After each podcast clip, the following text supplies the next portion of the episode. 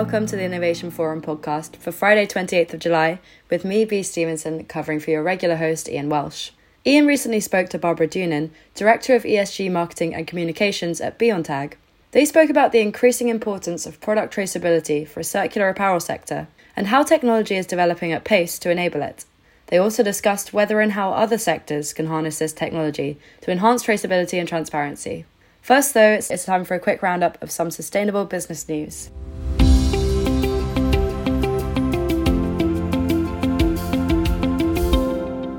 With increasing numbers of companies committing to ambitious climate targets, it's imperative that they begin to work now to implement these in practice. We've often spoken about the importance of transparency in benchmarking progress and keeping accountability. Signaling accountability, Google has published a report tracking its progress towards sustainability targets covering carbon, water, resources, and nature and biodiversity. In terms of carbon, it's reported a 10% reduction in emissions across scopes 1, 2, and 3, alongside continued growth. Scope 2 is a particular focus for Google, as it refers to the use of power. The major tech player aims to run on 24 7 carbon free energy on every grid where it operates by 2030, ensuring that local grids are benefiting from additional renewables capacity.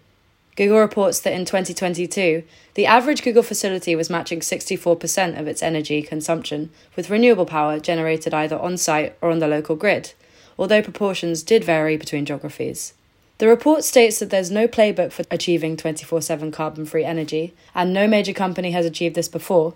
However, efforts are part of a bigger picture, as Google says, and Google hopes to help scale new global solutions. Moving from Scope 2 to Scope 3 emissions, leading software company SAP has announced that it will be asking its top suppliers to report product level emissions by 2027. The company has announced that it will be actively working with its top 100 suppliers to report and record product level emissions. SAP is committed to achieve net zero across its value chain by 2030, and according to its 2022 integrated report, Scope 3 or indirect supplier emissions account for 97% of the company's gross value chain emissions. This includes 16% coming from upstream, including purchased goods and services. Noting that sustainable procurement practice have become one of the key enablers in achieving net zero targets, SAP will also incorporate environmental considerations throughout its procurement process as part of a new engagement program. It plans to integrate a new sustainability classification system and embed environmental impact criteria throughout procurement work.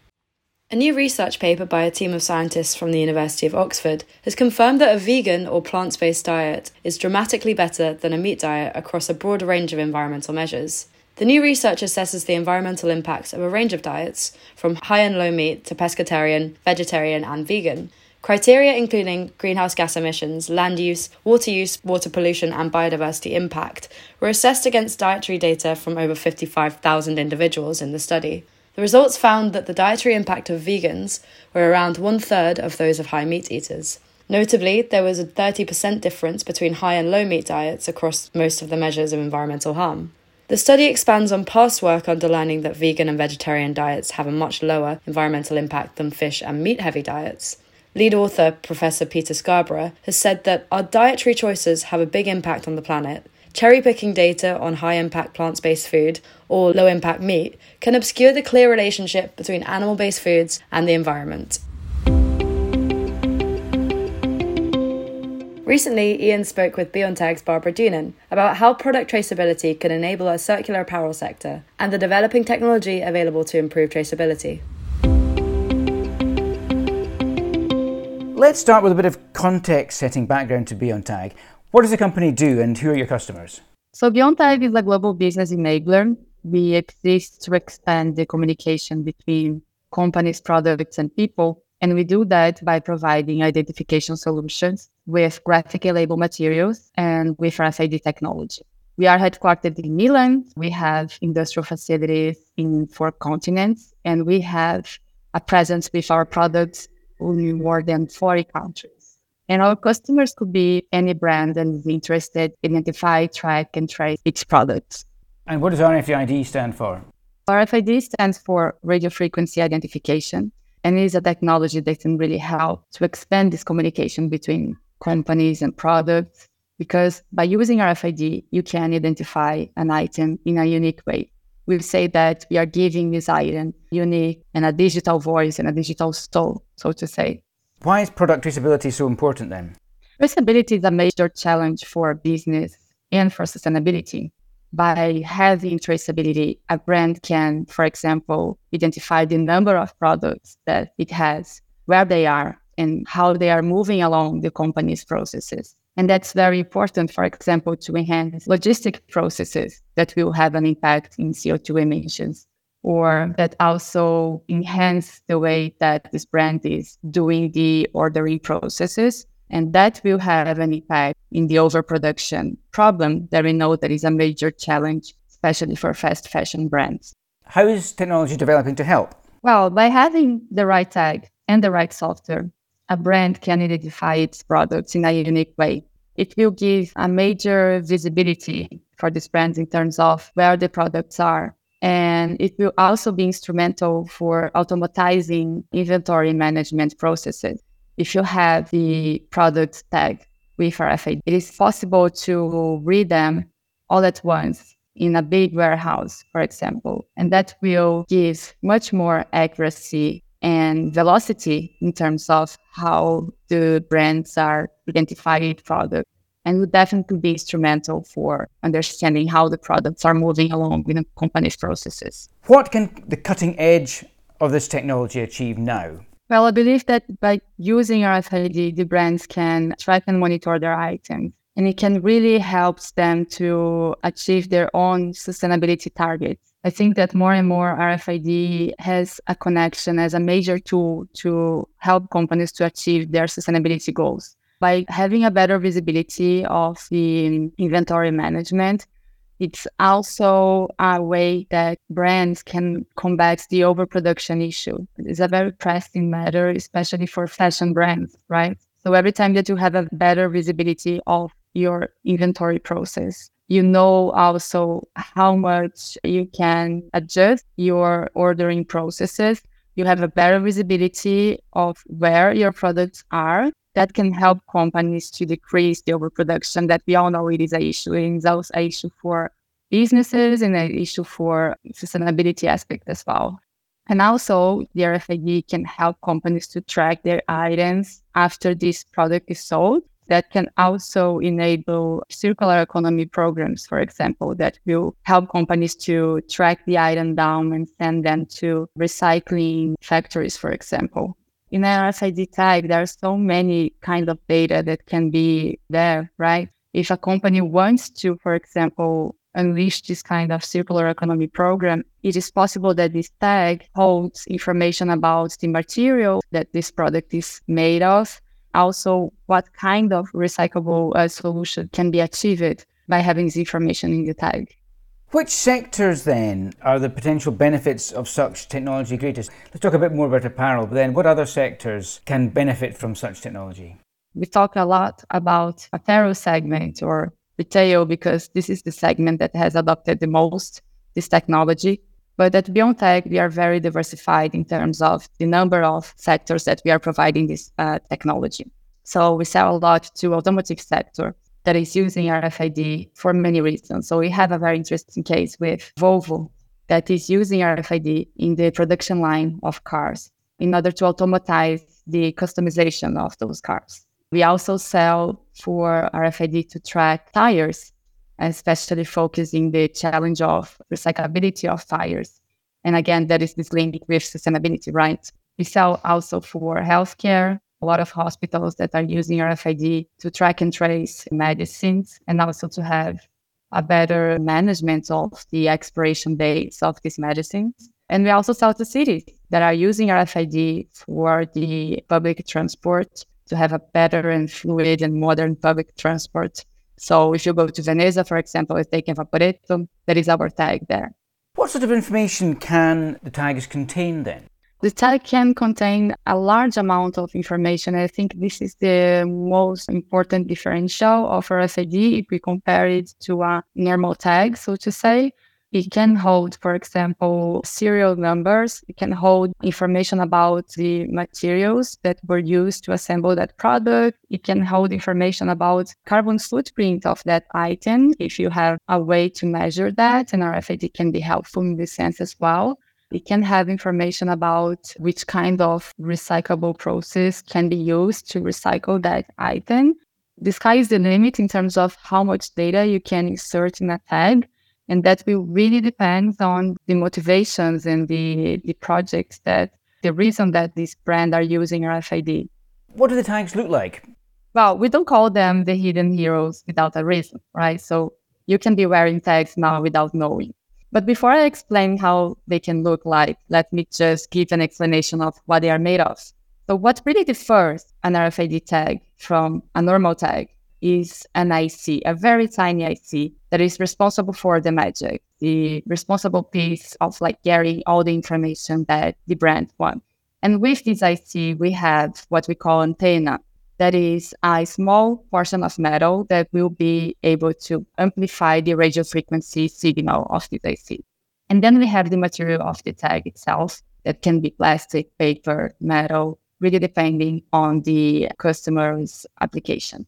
RFID tag can be very similar to a normal tag. You'll probably be able to notice that it's RFID tag if you put it against the light, and then you'll be able to see the IC antenna that are there. Or they can also be hidden, so they can be embedded inside a garment. And if you think about industry applications, a tag could be a small box made by metal or a very resistant plastic that will be able to shock and also to very high or very low temperatures. If you think about a tire tag, that would be a very thin cylindric that it has to be flexible to be inserted inside a tire. So again, it really depends on the application. And this is why our R&D area is so busy developing very different kinds of projects for clients. Are there any consumer privacy concerns from everybody walking around wearing tagged apparel, for example? Yeah, this is a normal question. And although I'm not a privacy data expert or a legal expert, I can say that if used correctly, RFID is not able to hold and it shouldn't hold any personal data from consumers or sellers. And most of the time, if you think about apparel tags, they are not even active, they are passive. So they will need an antenna to be read. So it's not possible, for example, for uh, fast retailer brands to track where their consumers are moving around if they are using their shirts because the tags are passive. You mentioned already recycling and circular models. How can the tagging help with product end of life and recycling? It's also related to new regulations that are coming and that are already in place, especially in Europe for apparel retailers the tag can track this item through its whole life cycle.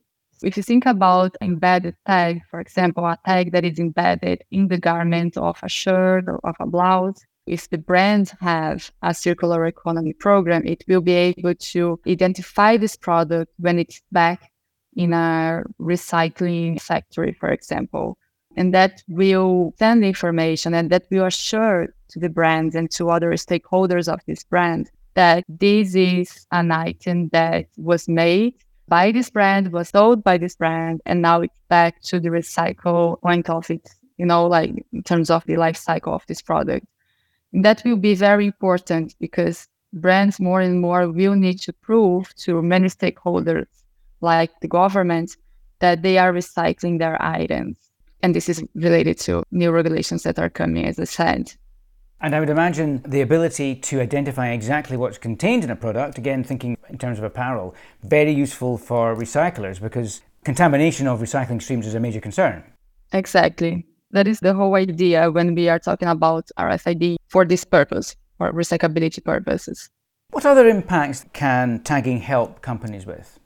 If you think about apparel, for example, we talked a lot about the inventory management, right? This is the entrance door, so to say, that many apparel retailers are using this technology for. But we also know that some of these brands are already using RFID to promote self checkout processes. And this is very useful for customers' satisfaction, right? But we also know that more and more this kind of brand will be asked to have more visibility of its whole supply chain. And that I'm not only talking about the tier one suppliers, but also what comes before them. And RFID, if you have a project to identify the cotton fiber that you are using in a certain garment, it is possible to do that since the harvesting if you are searching RFID in all of the pages of this process. And then you have more visibility of your supply chain. And I think this is another frontier that more and more will be discovered by brands.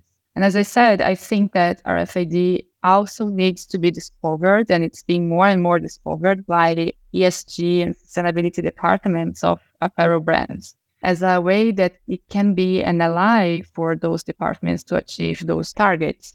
We already talked a lot about RFID technology and what this technology can do, right? But if you think about the tag itself, it is also important to know that this is a material that is counting in scope three of these brands. So we know because we did this research recently that more than 60% of the biggest apparel retailers in the world they have climate targets and they have bold climate targets most of them are certified by a science-based target initiative. They're bold they are serious right? Those brands are taking this matter seriously.